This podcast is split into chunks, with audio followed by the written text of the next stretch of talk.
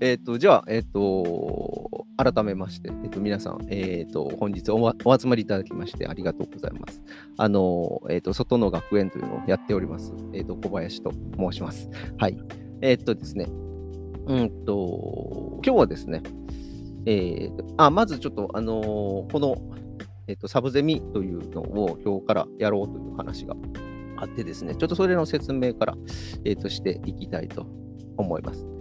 えー、と3月から、えーと、今年の3月から現代思想コースっていうのを新しく作ってですね、でそこでまあゼミをやっております。で、えー、と2つ基本的にやってて、基礎ゼミ、基礎力向上ゼミというのと、えー、と古典読解ゼミというのをやっているんですね。で、あの基礎ゼミの方は、まあ、現代フランス思想を、まあ、中心にですね、あのまあ、現代哲学っていうもの、現代思想っていうものが、えーと、分かるような、えーと、知識を身につけるというのを目的にして、まあ、精神分析と、えーとまあ、記号論、えーと、言語学というか、えー、っていうもの、えーと、そして、まあ、現象学とか、そういう、まあ、に関する本を読むということをやっております。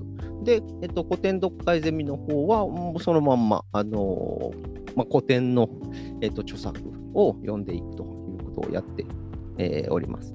で、えっと、3月から3ヶ月かけてですね、えっと、基礎の方はフロイトと、で、古典の方は、えっと、サルトルのイマジネールっていうのを読んで、えっと、おりまして、で、あのまあ、この、えっと、5月ですか。で、大体、まあ、読み終わるというか、まあ、一区切りつくので、まあ、6月から新しいテキストを、えーと、読みましょうということになったわけです。で、えっ、ー、と、これ結構、だから、フロイト、えー、が結構きつかったんですよね。見探し。うんうん、結構大変でしたよね。うん、まあ、ね、脈絡というかね、やっぱり、あの、なんでしょうね。あの、研究の集大成みたいな論文を読んだので、うん、やっぱり難しいですよね。そうそうそう。だからなんか無意識についてっていう論文を読んでたんですけど、け結構なんかあんまり説明がこう、うん、なかったね、ね、詳しく説明してほしいなっていうところを、ざっくりこう、ばさっとこう、結論だけね、こう結果だけパッとこう述べるようなところがあったので、そうそう。どういうことかなっていうのは、その文脈からこう考えるのはなかなか骨が折れる、うん、ことでしたよね。そうそう。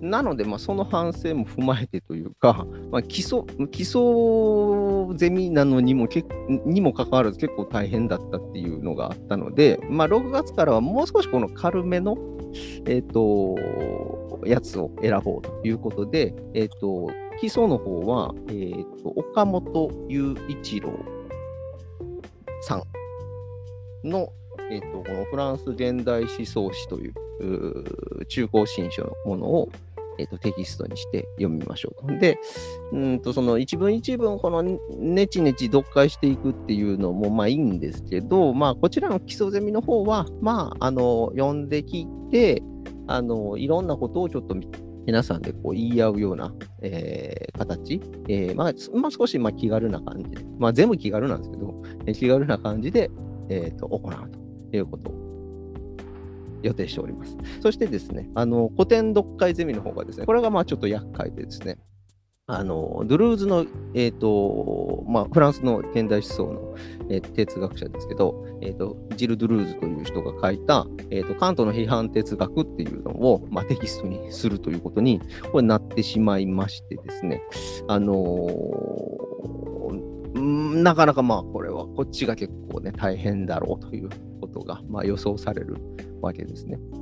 で、まあ、とはいえ、あのドゥルーズのそのカントの批判哲学に関しては、まあ、カントの、えと、とりわけまあ3批判書、えと、純粋理性批判と実践理性批判と判断力批判に、まあ、即して、あの、まあ、書かれているので、あの、まあまあ、要するに、カントの哲学を、まあ、ちょっと、えっと、前提知識として持っておいたら、まあ、読めるんじゃないかと。いうふうに思っております。で、ちょっとカントのお勉強をですね、する、えーと、会を、まあ、このサブゼミという形でちょっとやってみましょうかということになりました。はい。で何を読むかっていうことがまた問題になったんですけど、かもちろん関東の哲学の解説書って山ほどあるので、あのー、なかなかちょっと選ぶのが難しいんですけど、えっ、ー、と、今回はその坂部めぐみ先生という、えーと、方のですね、えーと、講談社学術文庫から出ている関東という、えーと、本をテキストに。で、あの、まあ、今ちょっと言っちょっと言いましたけど、えー、とりあえず三子批判書と、まあ、大体その関東哲学の概略みたいなのが分かっていれば、とりあえずいいかなという感じなので、えーと、とりあえずこの本の中から、えーと、何でしたっけ、著作の外観という部分と、えー、とその三批判書について書かれた部分を、まあ、パッと読んで理解しておきましょうかという、えー、と運びになっております。はい。いいですか？こんな感じで。うん、いいですよ。なんか、なんか釣り出すことはああります？うん。ないですね。ないですかね？もうね、関東、関東をね、少しでも、そう。してみようと。そうですよ。してみようという。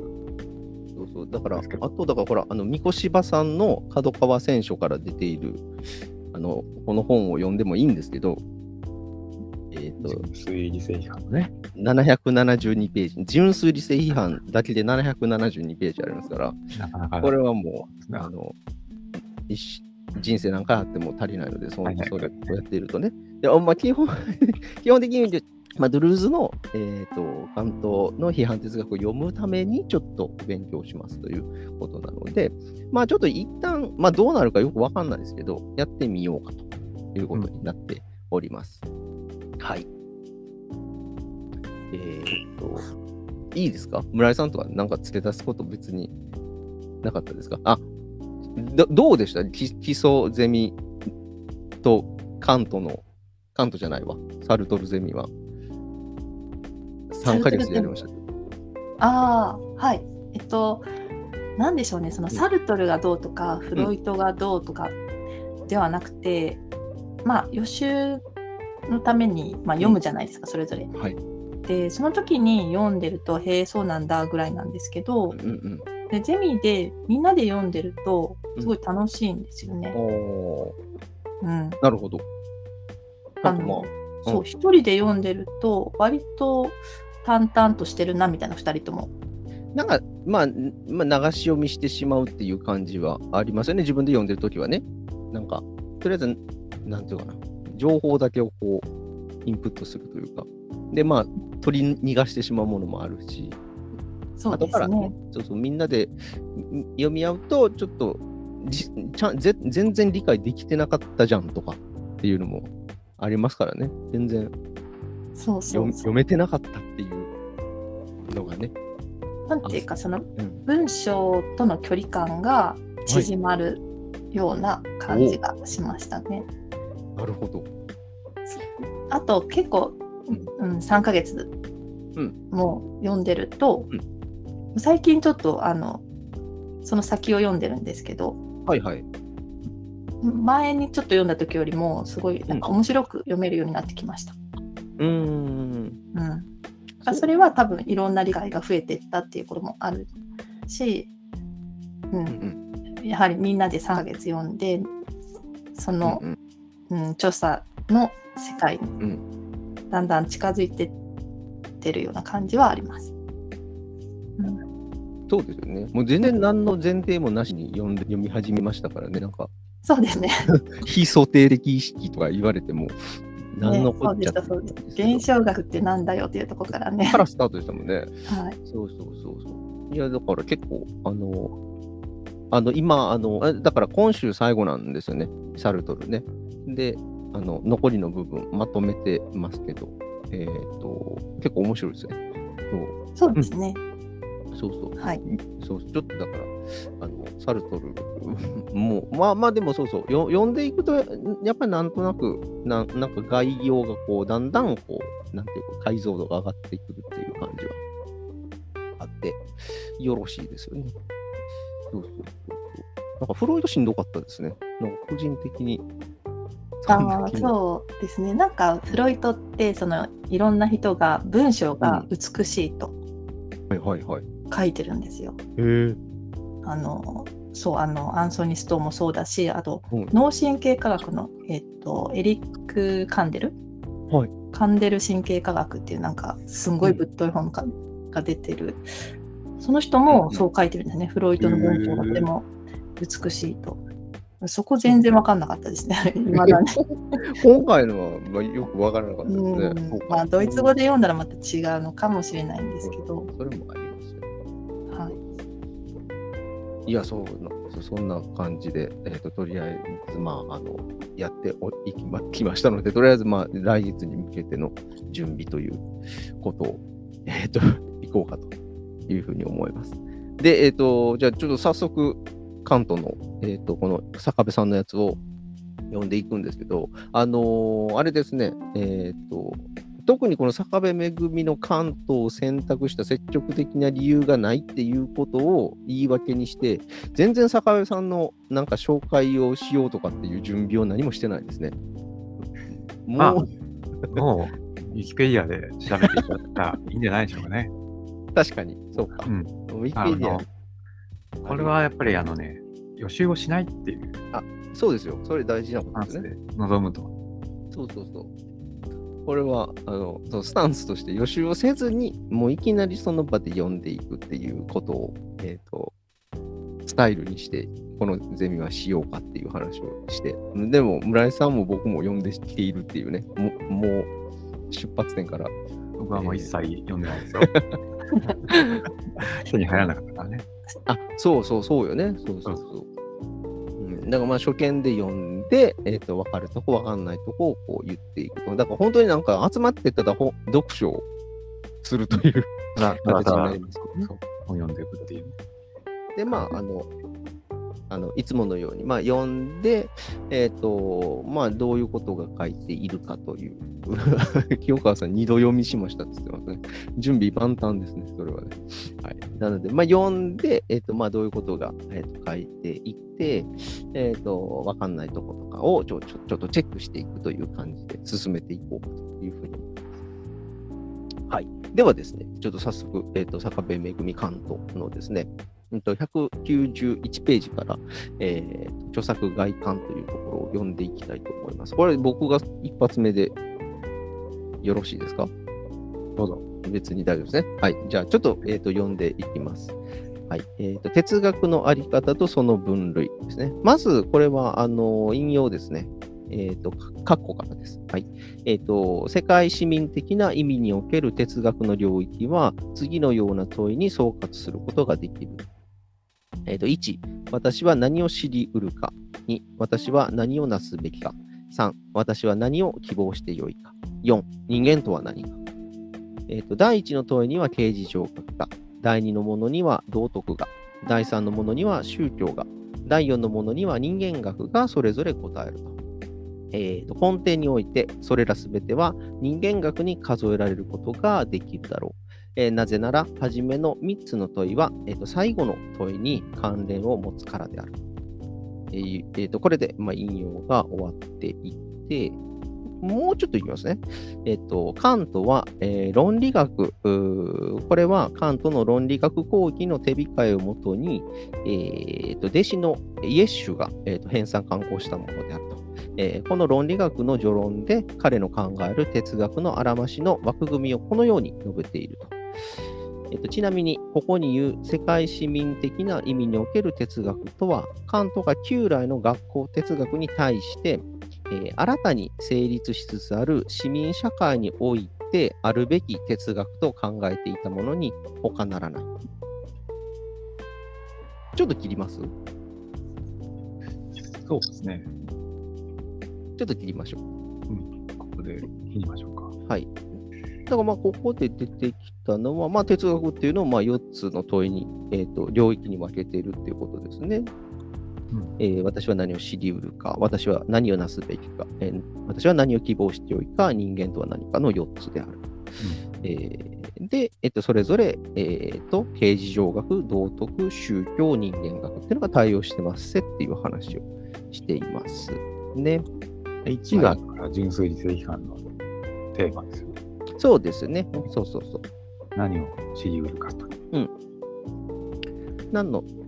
で、で、だから2つ目は、えっ、と、実践理性批判だし、えっ、と、3, 3は ?3 は宗教。でもなんか宗教、歴史っていうのが判断力批判に対応するみたいなのは、後で出てきたんじゃないかな？理性の限界内における宗教とか、なんかそんなもんだった気もするし、人間学はね、もう人間学っていう本がありますからな。そうで、えっ、と、ああとだから一個面白いのは、この初めの3つの問いが最後のその人間とは何かっていう問いに、まあ、関連を持つということが言われていますね。これは結構大事なことかもしれないよね。そうそうそうそう。人間学が言われて人間とは何かっていうのを問うっていうし、態度、うんうん。これは結構重要なんじゃないですかね。そうそうそうそう。カントでそれ、カントのがそれをやったっていうのは、うん。あの、フーコーなんかもね、確かそういうところに着目してたようなそうそう。覚えがあります。だからこれ人間学はフーコーが要するに、えっと、フフランス語に訳してでこれあの要するにあの国家博士論文の副論文で、えっと、提出してるんですね。で序論をつけてそう。やってる。だから歴史かな。そうそうそうそう主論文が狂気の歴史で副論文がこのカントの人間学の翻訳なんですよ、翻訳って普通訳でだから本当にあれですよデリダの幾何学の起源とうん一緒ですねみたいなね。ああいうスタイルなのね。なんかそうそうドゥルースはやってないけどねうん。翻訳とともに解説を添えて、翻訳とともに長大な解説をつけて。出版するというね。そうそう。で、なんかこれもなんかネットでパーッと調べたときに、なんか、えーその、えーと、フーコーもそのデリダと同じように除除説をつけて、えー仏訳と一緒にこう出版しようとしたら、えーと、誰だカンギレムだったっけななんか、それがガンディ役かちょっと忘れたけど、その先生が、指導教員が、いや、これは、あの、単著で出しなさいと、この序論の部分を。ああうん、そうそう、それでなんか、えっと、え単体で出したみたいなの書いてましたね。これね、あのーなんか本、あのー新潮社かな、うんから出てるんですね。うんうんうんうん。フーコーの関東人間学っていう本が。でも人間学は手に入らないんですよね。全集でない。そう、全集しかないんですよね。だからこうね、読みに、読みたいなと思いつつ、もうなかなかやっぱり人間学をね、うん書いてあるのに、人間学読めないっていうのはなかなか不便だなと思いながら。そうか。昔どっかの読書会で一回やってたことあるけどね。あ。の、ほ本当になんか人間とは何かっていうよりかは、なんかその、えっ、と、なんか風俗とか習習俗とか、あ、うんまあ、ここに出てくるけど、なんかその、何ちょっと忘れた。なんかなんマナーの問題とか。そうそう、なんかあの結構身近なんですよね。あ、そうそうそうそうそう、そういうことすごく身近なんですよね。怒ったり悲しんだりするってなんだろうとか、まあ、そんなそうそうそうすご く素朴なね、内容が書いてあるから、あの、こんな、ね、純粋性みたいな、ごっつい本書いてると、一方で、こんななんかね、親しみやすい本を書いてるなと思って、ちょっと読んだ覚えがありますね。で、だから、それ、それに、このすべてのね、あの問いがこう、まあ、関連するというか、まあ、修練するというかね、そうそう。っていうのが面白いですね。うんそうそうそう。っていうのはあったなって思う。え、なんか皆さん、何ですか、今のところ。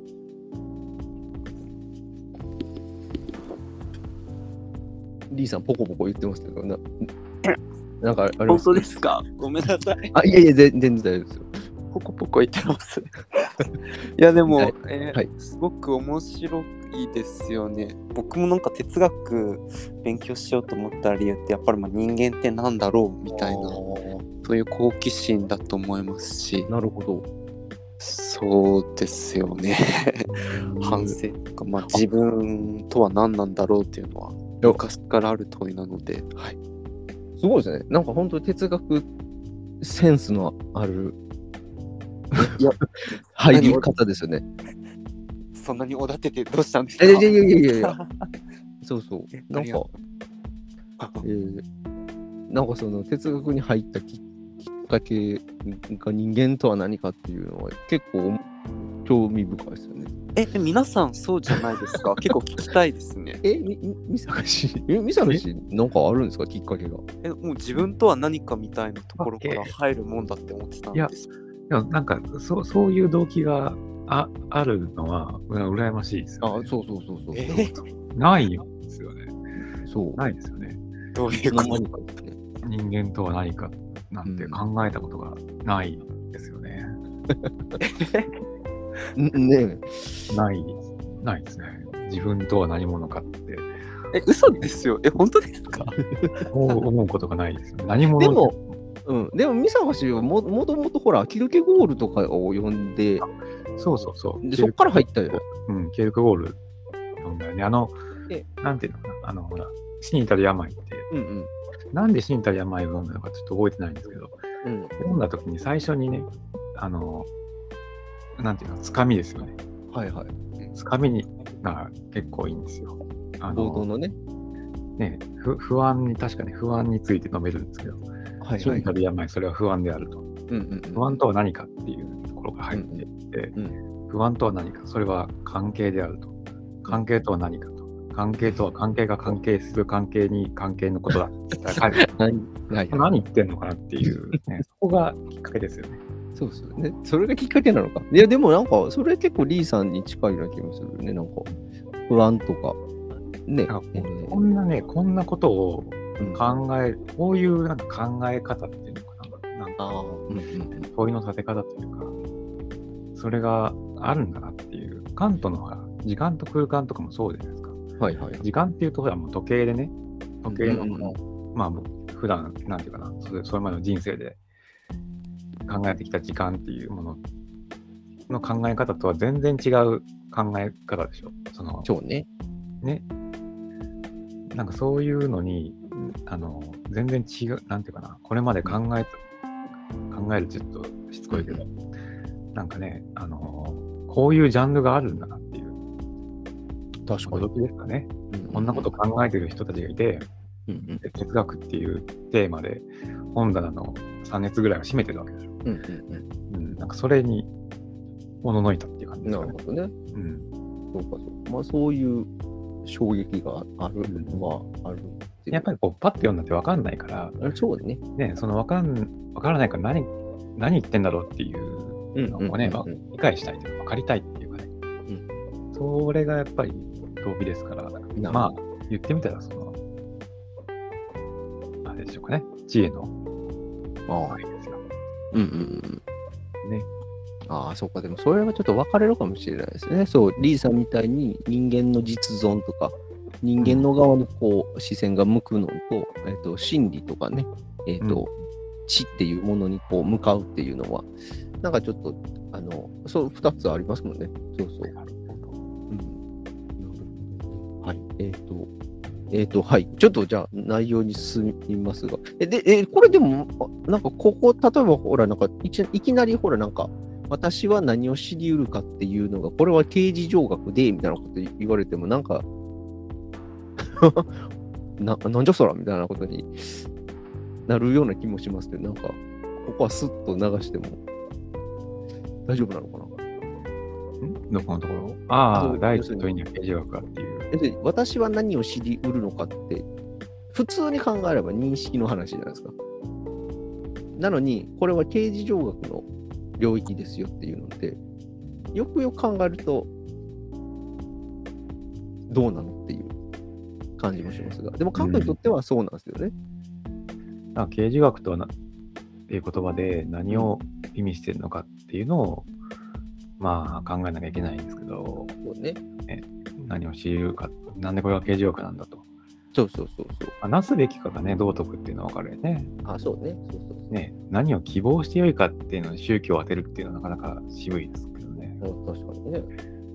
うん、4番も分かるけどね、なんで知り、何を知り得るかっていうのはなぜ刑事学かっていうのは、結構なんか、わからんという、まあ、なんか、説明しろと言われるとちょっと難しいような気がしますけどね。まあでも、後から、まあ、出てくるから、刑事上学の話が出てくるので、いいのかなと思いますが。えっと、えっと、いいですか？む村井さんとか大丈夫ですか？この辺は。はい、大丈夫です。その人間とは何か？4番。はいはい。うん。に関連するっていうのは例えばその1から3の私っていうのを人間に置き換えるようなことができるっていうそういう感じもありますか？そうですよね。もちろんもちろん、ここで言ってる私っていうのは、えっと、まさに人間存在ですからね。えー、っていうことは言えるかと思いますね。うん、これは、でも、まあ、だから要するに、本当にこれは、あの近代哲学の話をするときにいつもえ言うことで、本当にデカルト以来、あの要するに神神という存在とか、魂という存在とかっていうのを、えーとね、追求するのが形状学だったわけですけども、そうじゃなくって、そういう存在を私たち人間は何をどこまで、えーと認識することができるのかっていう問いに、まあ、デカルト以来こうスイッチするので、えー、と要するに人間っていうものの観点から、えー、と神なり、えー、とあるいは存在なり、あるいは世界なり、魂なりっていうものをの、まあえー、と意味というか、えーそういうのを捉えるっていうふうに、まあ、スイッチしているので、まあ、そういう意味では、えー、と人間っていうものが、えー、となんていうか、基盤になってるっていうのは、えっ、と、言えるかな。とは思いますけど。はい、その認識論に移行したみたいな。えっと、えっと、もっと言うと、認識っていうものが可能になる条件を私たちの人間の側に、えっと、求めるっていうことですね。はい。はい、そうそうそうそう。だから、えっ、と、んまあ、まあさっき、先々行くと、だからそこで、要するにさっきね、三坂氏が言ったように、時間と空間っていうもの、えーそういうまあ直感の形式みたいなものと、えー、と純粋語性概念っていう、えー、とカテゴリーっていうものがあって初めて私たちの認識が可能になるっていうことを、えー、と明らかにする。で、その後なんですね、認識の話ができるのは。はい、ずそれをゼロベースで考えようという。ああ、そうですね。ってことですねそう。そうそうそうだから、えっ、と、まあそういう議論になるんだろうなという感じですねこ。れ、だから私は何を知るかっていうのは、結構ね、ウィトゲンシュタインのああ、はい。前期のね、トニー哲学論考のウィトゲンシュタインのうんうん問題設定うんを考えると、うん多分もう同じなんですよ。うんなるほど。そのね、何を語りうるかっていう。ゲンシュタインにとってはそれは知り知りうるっていうか、うん。認識するっていうのはまあ語り得るっていうことだから、うんうん。何を語り得るのか、でうん。何が語り得ないのか、その限界はどこだって、境界線はどこだっていうのをね、うん考えるっていうか、まあ、そういうなんか本があったよね。なんか読んだ覚えがある。だか、らら。あの、うん。あの、そうそう。そこは問題が共通してますよね。問題設定はだから、えっ、と、似てるというか、まあ、うん。えっ、と、同じですよね。その境界線の向こうにあるものっていうのが、うん宗教だったり道徳だったりするんですけど、うん。それはもう、なんだろう、認識できるうんようなものではなくて、うんその向こう側にあるものだから、うんなんていうのかな、認識の外側にあるんだけど、ウィトゲンシュタイン風に言うなら、それはもう言語の限界を超えてるので、そうね。もう語り得ないわけだし、語り得ないことは端的に無意味だっていう。そうそう。そうね。そういう観点からすると、うん。ウィトゲンシュタインのすごい有名な言葉で、ハイデガー、同時大臣のね、ハイデガーが存在について問うと。うん。で、あの、その気持ちは非常によくわかる。うん。で、まあ、こんな言い方しないだけど、よくわかると。だけども、端的に無意味だ。ってうん。言ったんですよね。なんかそう。ねそうん、そういうふうに言えるのも、やっぱり、かっこいいなと思うけど、ね、無意味なんですよね。でもその気持ちがすごくわかるっていうのがね、やっぱり人間っていうのはその理性のね、向こう側に行きたがるんですよね。うんうんうん。はいはいはい。そういう宗教とか神とか存在とか、そういう語り得ないものについて語ろうとする衝動みたいなのがあって、うんうんうん。うん、それは、その気持ちはすごくよくわかるっていうのはうんうん。いいじゃないですかね、なんかね。そうですよね。いい話ですよね。これ いい話ですよね。そうそう。で、い今の話で言うと、だからカントの純粋理性批判なんて特にそうですけど、要するに私たちの認識が及ぶ範範囲を確定するっていうことをやろうとするわけですよね。認識の限界がここまでですせっていうことを、えっと、まあ、探求するわけですけど、認識の限界がここまでですよっていうためには、一旦その認識とか経験っていうものの外側から、えっと、その境界を見ないと見えないはずなんですよ。だから、その経験を、えっと、超えているもの、まあ、感度だと要するに経験を、えっと、に先立って、えっと、可能な、えっと、条件っていうものを、えっと、とりあえずそこに視点を持っていって、でそこから経験というものがどうなっているかっていうことを、えーと、確認していく。だからい、一旦やっぱり経験っていうものを、えーと、経ずに、それに先立つ認識は可能かっていう問いを立てますから、そういう意味で刑事上学なんですよね。刑事上学の可能性を問うことと一緒だし。で、これって、そう、今、美坂氏が言ったように、あのなんて問題設定はウィトリエンシュタインと一緒なんだけど、どっちかっていうと、ウィトリエンシュタインってこう内側からこう、なんていうの、こう、なんていうか、こう、眺めていって、で、限界がえーと、見えると。で、ここから先は、要するにもう語り得ぬものであるっていうような、なんか、そんな気がしますね。なんかこう、うん、外側に出て、そこからこの境界を確定するのが関東だとすると。なんか、そういう違いが、なんか、あるなっていうような気がします。でももう、うんと、ウトリアンシュタインにも、まあ、刑事上学っていう問題設定はあるでしょうけどね。なんかね、なん、なんていう本だったかな。ウトゲンシュタインとビン楽団だったかな。はあはあ、なんかそれで読んだ気がするんですよね。あの、あれじゃなくて、あの、えっ、ー、と、火消し棒じゃなくて。火消し棒じゃなくて。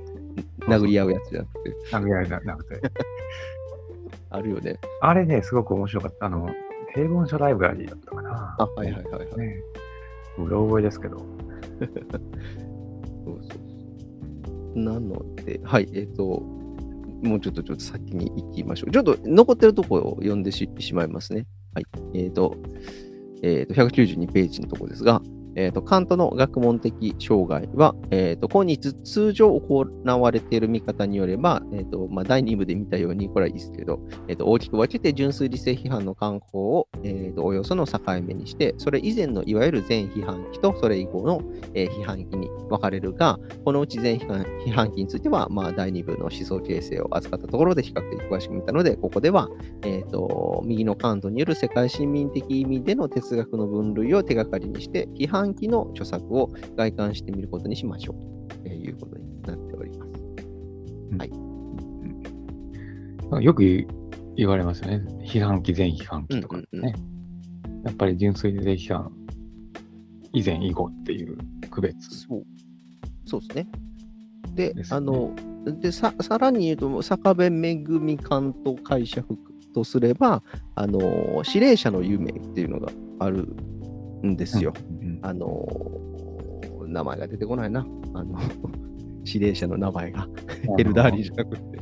スウェーデンボルグ。あそうですね。スウェーデンボルグについて書いた。で、そこで要するに理性に対してこの非理性的なものっていうのの、この、えっ、ー、と、なんて葛藤みたいなところを問題設定がこの関東の中でこう生じてあの理性っていうものをこうなんていうかな反省的に捉えていくっていうのが始まっているのでそうその指令者の夢からこう、えーと、スタートしてこの、えーと、なんていうの？批判期にこう徐々にこうギアがこう上がっていくっていうようなあの議論がなされているはずなので、はい、そこはまあ読んどいてもらえばいいかな。はい。はいはい。ちょっとじゃあ、えっ、ー、と、もうもう少しいきます。もう30分を、うん、30分超えましたけど。あ、もう超えたの？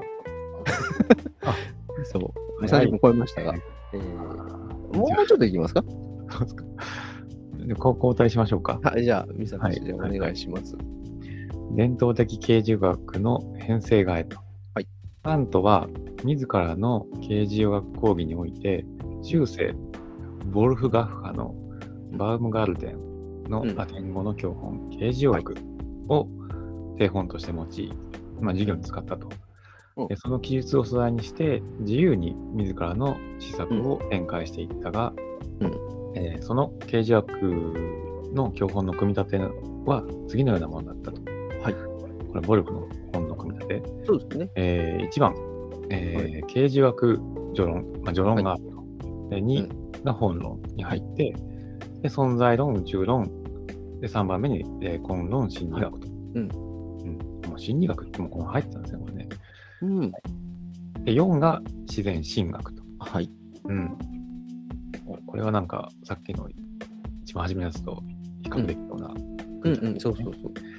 えーここには存在者とその規定をめぐる最も基本的な諸概念、うんえー、括弧して中世以来のいわゆる超越概念としてのうん存在、うんえー一真善完全性等々を中心とする基本的な諸概念化うん。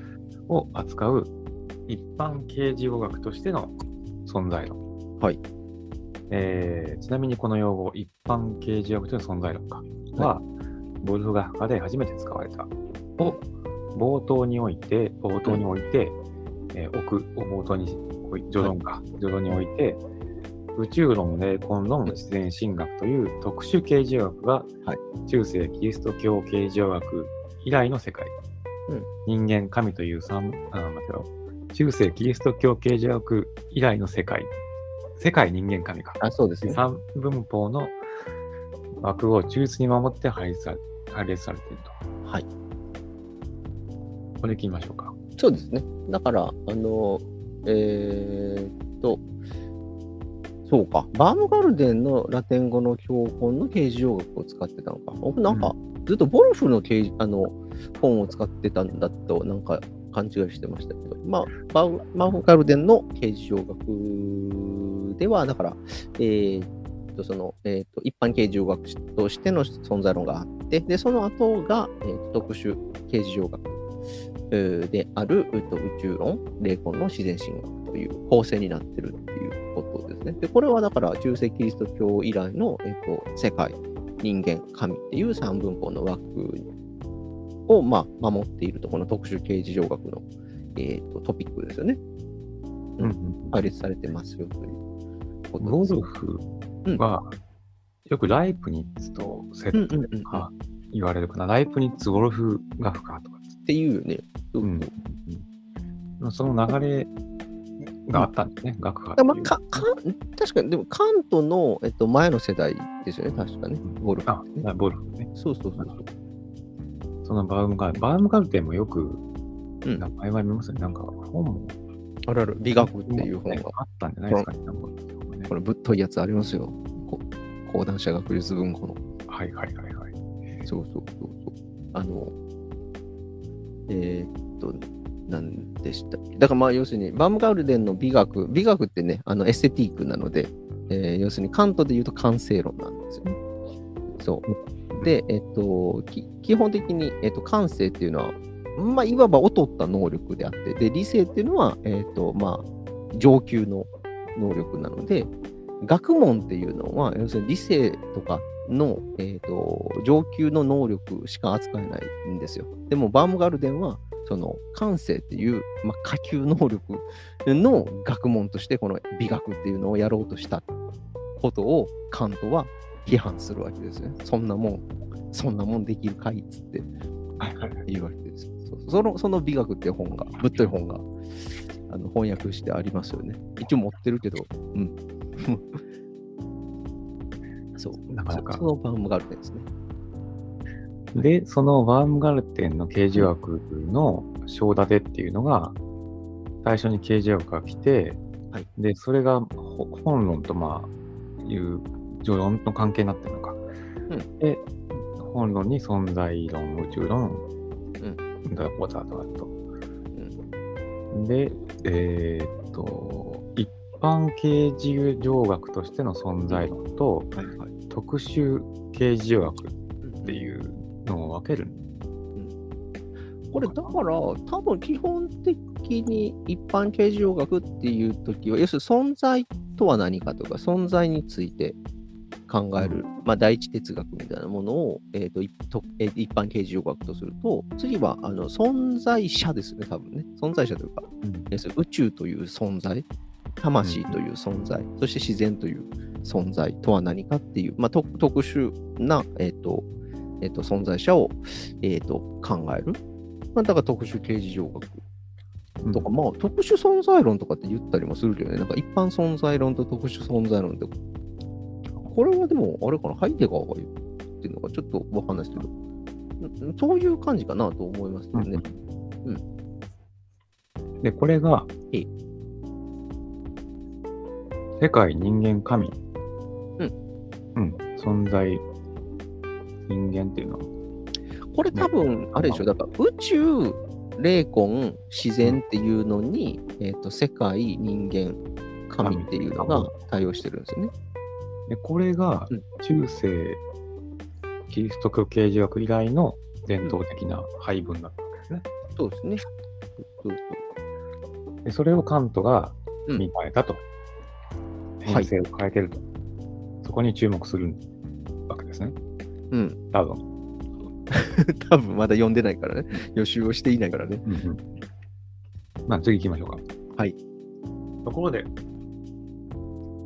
カントが先に挙げていたい3つの問いと、それに対応する哲学の各領域のうち、はい最初の3つのもの、すなわち、え1番、私は何を知り得るか、うん。刑事学。はいで2、私は何をなすべきか、これ道徳。はい3、私は何を希望してよいか、宗教。うん。が、えー、おおよそのところ、えー先ほどのバンガールデンのうん世界、人間、神という三文法に対応するものであることは、改めて解くことも、解くまでもなく明らかだろはい。うと。はい。でところが、カントでは、はい4番ですね、うん人間とは何か、の人間学という中世以来の形事学の分類にはないものが、うん。えー付け加わっており、はい。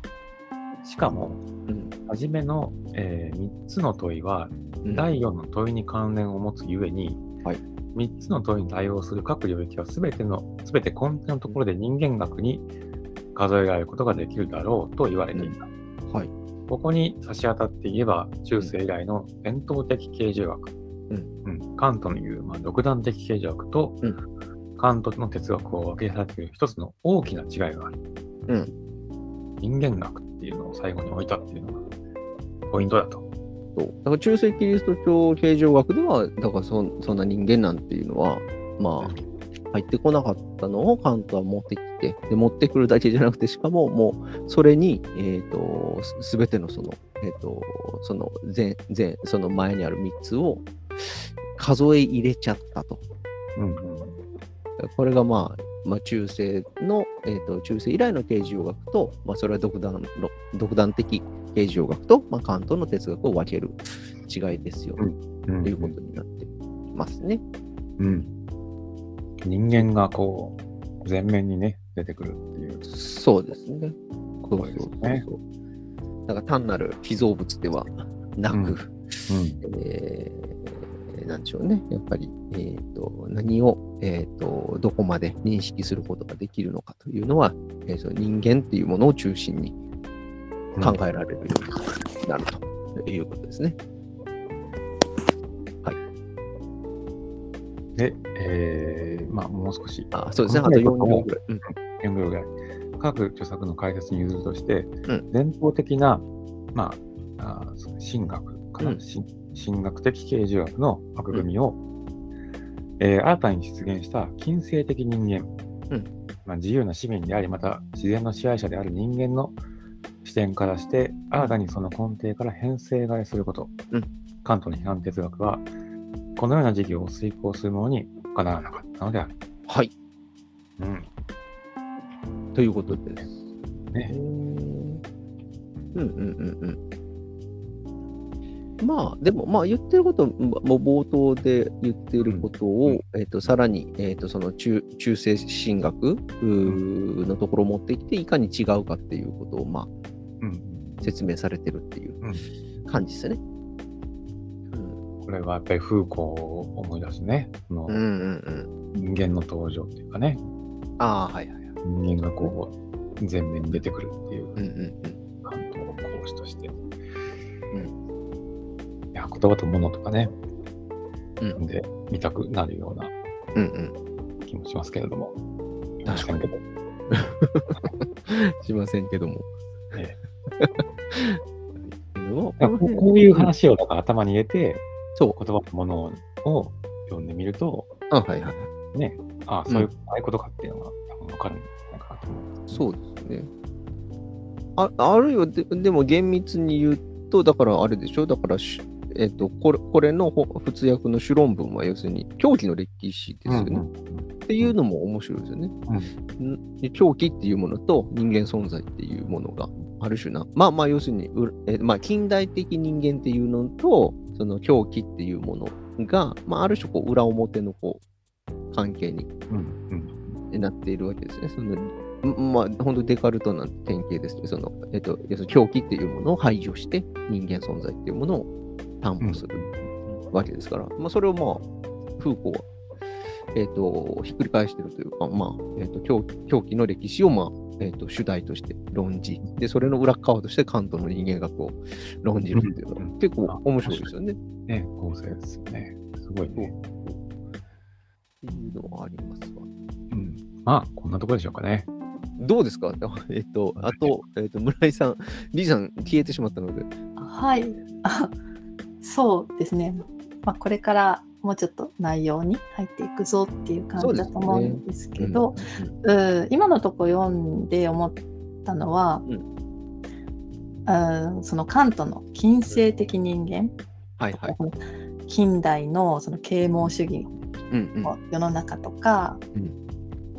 あと、まあ、その対比されている伝統的な神学的刑事上学、うん。でと変わったんですって言われてもそれが何か分かってないと、まあ、うん実感としてはよく分かんないですね。まあもちろんそうですよね。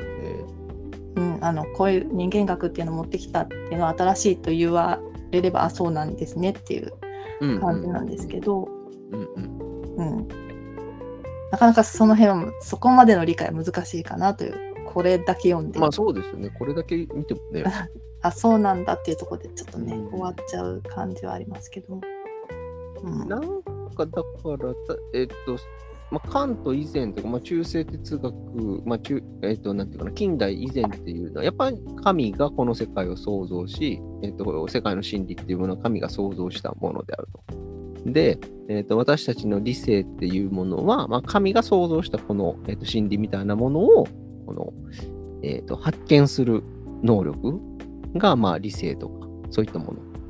人間のえー、と知性であるっていう、まあ、発想だったとすると、まあ、関東からはむむしろこの人間の知性とか理性の側がその人間が認識可能な真理とかそういったものをこうある種構成する役割を、えー、と果たすというか、えーまあももはやその神とかっていうのはえっ、と、なんていうの？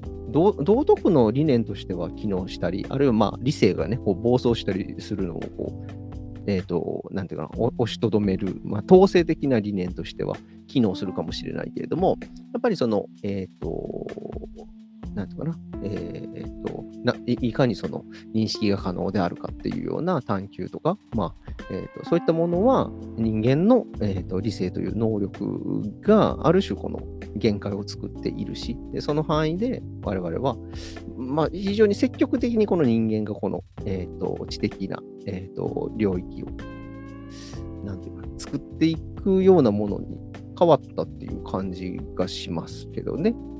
そんな違いは、ううん。ん、そうですね。そのそれまでの、えーとまあ、神とかうん。真理とはみたいなのとそれから、えー、と関東の時代にその科学みたいなのが発達してきて、まあ、そっちがもてはやされるみたいな。っうんうん。ていう、まあ、時代性みたいなのの中で、うんうん。まあ、カントは、うん、その理性っていうものをうんもううん一回この土台から見直そうよっていうことをしたよっていう。うんうんそういう感じですかね。そうですね。うんうんうん。まあ、なので、まあ、ここだけ見てもね、だってまあまあ説明がだってないですからね、近世的人間とは何かとか。うん。中世のね、その伝統的な人間観っていうものがどういうものだったかっていううん。のが逆に気になるところではうん。あるんですけどね。うんうん。まあ、あの、うんうろ覚えの式で言うと、多分だから、神様にうん。頼らなくても、うん人間がもう、ね、独り立ちしてしまったって感じでしょうかね。うん。うん。うん。うんそんな感じがするんですよ。うん。うん。うん。近代以降っていうことね。そうそうそう別にあの、ね、私がなぜ存在するかっていうのを考えるときに、うんあの、デカートだって神の存在論的証明っていうのがうん。うん。必要で、うんそこに帰っていくわけだけども、うん。うん。もうそれすら多分必要なくて、うんもう人間は人間のだの2本の足でこう立ってうんうん生きていけ,、いけるようになったっていうか、うん。うん。うん、別に神様に何かしてもらわなくたって、うん。うん。えーしっかりやっていけるっていうのかな、うん。そんな人間観うん。を持っているうんのが、このカントのうん。うん。人間ですよね。うん。うん、中世とかね、うんあの、それ、そのあたりってね、やっぱり神様がまずあって、うんえーね、被造物っていう作り物を作られたっていう、その枠組うみの中で物事を考えるから、うんうんまあ、神様なしにはありえないんですよ。うん。うん。そういうなんか違いがそうですねあ。るような気がする。だからなんか、あの中、中世までは要するに、なんか神と真理っていうものがああるとして、人間っていうのはやっぱば媒介ではあるんですね。そのか神とこの、えっ、とな、なんていうかな、その神による、まあ、啓示とか、えー、とそういったものによって、えー、と真理っていうものをか神がまあ創造したもうた真理っていうものを、えー、となんていうかなこのに到達するための媒体ではあるんだけど確かにだからまあ近代、まあ、デカルト微妙ですね。デカルト微妙だけど、まあ、カントになってしまえば、えー、とある種まあこの世界、まあ現、象の世界に限ってねこの現象の世界に限っての真理いわゆる自然法則であるとか因果律とかえっと、そういったものが成り立つこの現象の世界に関しては、その神なしに人間の側が、えっと、視点になって、えっと、世界を構成する、えーものとして、もう要するに神様いらないですよっていうことにはなってるもんね。そうんだから単なる媒体にはなっていないというか、うん。っていう感じはしますな。うん神様はいらなくなって、うんそれで、ね、何でしたっけ、ロックとかヒュームみたいな、うん。こう、目で見て触って経は験できるものうんを頼りにしていこうみたいなうんうんうん中で、その刑事上学うんみたいなのがちょっと没落してるみたいな状うん。況うんうんっていうことですね。それはそうか。だからさっき村井さんが言ったみたいに、まあ、いいわゆるまあ近代科学みたいなものもこうどんどんどんどんね、ガガリレオ・ガリレイだ、ニュートンだっていうのがどんどんまあ、えっ、と、出てきて、まあ、いいわゆるその、まあ、その、えっ、と、形而上学的な神のような存在を、えっ、と、あまり想定しなくても説明できるようにこうなってきているっていう時代背景もありますよね、やっぱりね。そうそうそう。っていう気はするな。うん。えーっとどうしましょう。いや、もう、この辺でサクッと終えるのがいいんじゃないでしょ1うか。時間、とりあえず1時間、大体まあ1時間弱喋りましたから、30分あ、ちょっと、あれですね、終わるかと思ったら終わらなかったな。ねえ、だからやっぱり長くなりがちなっていうのはね、あるんですよ。確かに。ねえ、もう15分ぐらいでお終えるつもりで30分やるっていうえ本当にね。ぐらいしとかないとは、突っ込んでいけば多分ね、たくさん、ね、考えることが多分出てくるからね。で、まあ、大体、うんうん、ここまでのところは、まあ、わかるよね。わかそうですね。わかりやすいところだと思いますよ。大丈夫だと思います。まあ、じあの、そうそう、この後も、まあそ、それほど難しいことは書かれていないので、大体まあ、えっ、と、大枠が書かれているかな、というふうに思います。はい、で、あの、そう、実際にこの、なんか、各々の著作、著者、えーなんていうの？著作紹介のところは、なんか紹介、えっと、坂部さんの紹介があって、で、そこから、あのーそう、純粋理性批判とか、プロレゴメナとかの抜粋が載ってるんですよ。うんうんそう。なので、えっとこれやっぱ、そうそう、抜粋をこう書くってなかなかしんどいんですよね。あの、どこを取ってくれば、この本のね、どこを抜き出すかっていう。難しいでしょね、難しい。そうね。だからそれをまあ、一級の関東研究者がやってくれているわけですから、うんもうこれを読むしかないですよね。はい。そう。これを読めばわかる。わかわかるというか、まあ、エッセンスがね、書かれているんですから。そうこれがなぜ古本屋にしかないのかっていう。あ、アマゾンとかない。アマゾンなかったところね。そう。そうなん。いや、なんか結構どこにでもあるのかなと思いきや。うん。なんかこれは別にき切れないだろうと思ってましたけど。ねそうね。なんね。そうかそうか。まあ、とりあえずまあ今日はまあ初回なので、まあちょっとゆっくりめにやったっていうのもうんありますので、えっ、と、とりあえずまあ、えっ、と、これぐらいにして、えっ、と、えっ、と、あ、えっ、と、今、清川さんから、えっ、と、メルカリに売ってますっていう情報がありますよ。三坂市。メルカリですか？メルカリリ怖く いやいや、も出う、怖い、怖ないっしょ、別に。いやー、なんかね、騙されて、なんかこう、なんていうの、ほったくりにあったらどうしようとか。なるほどね。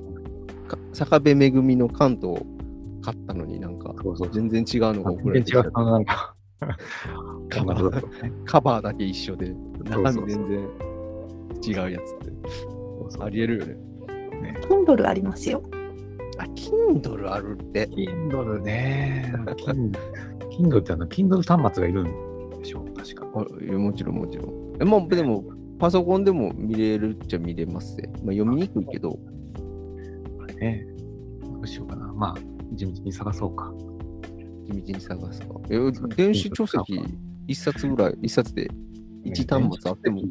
電子書籍で結構、あの、挑戦したことがあるんですよ。あ、はいはいはい。読まないですね。わかる。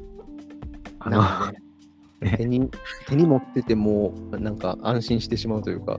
なんかね、入ってるっていうことに安心してしまうというかね。わかるわ。うんそう買ってそのまま、ね、ずっと放置っていうのあるよね。そうそうそう。だってこれ目の前にあるのはこれ iPhone だからね。iPhone 本じゃないからね、これ。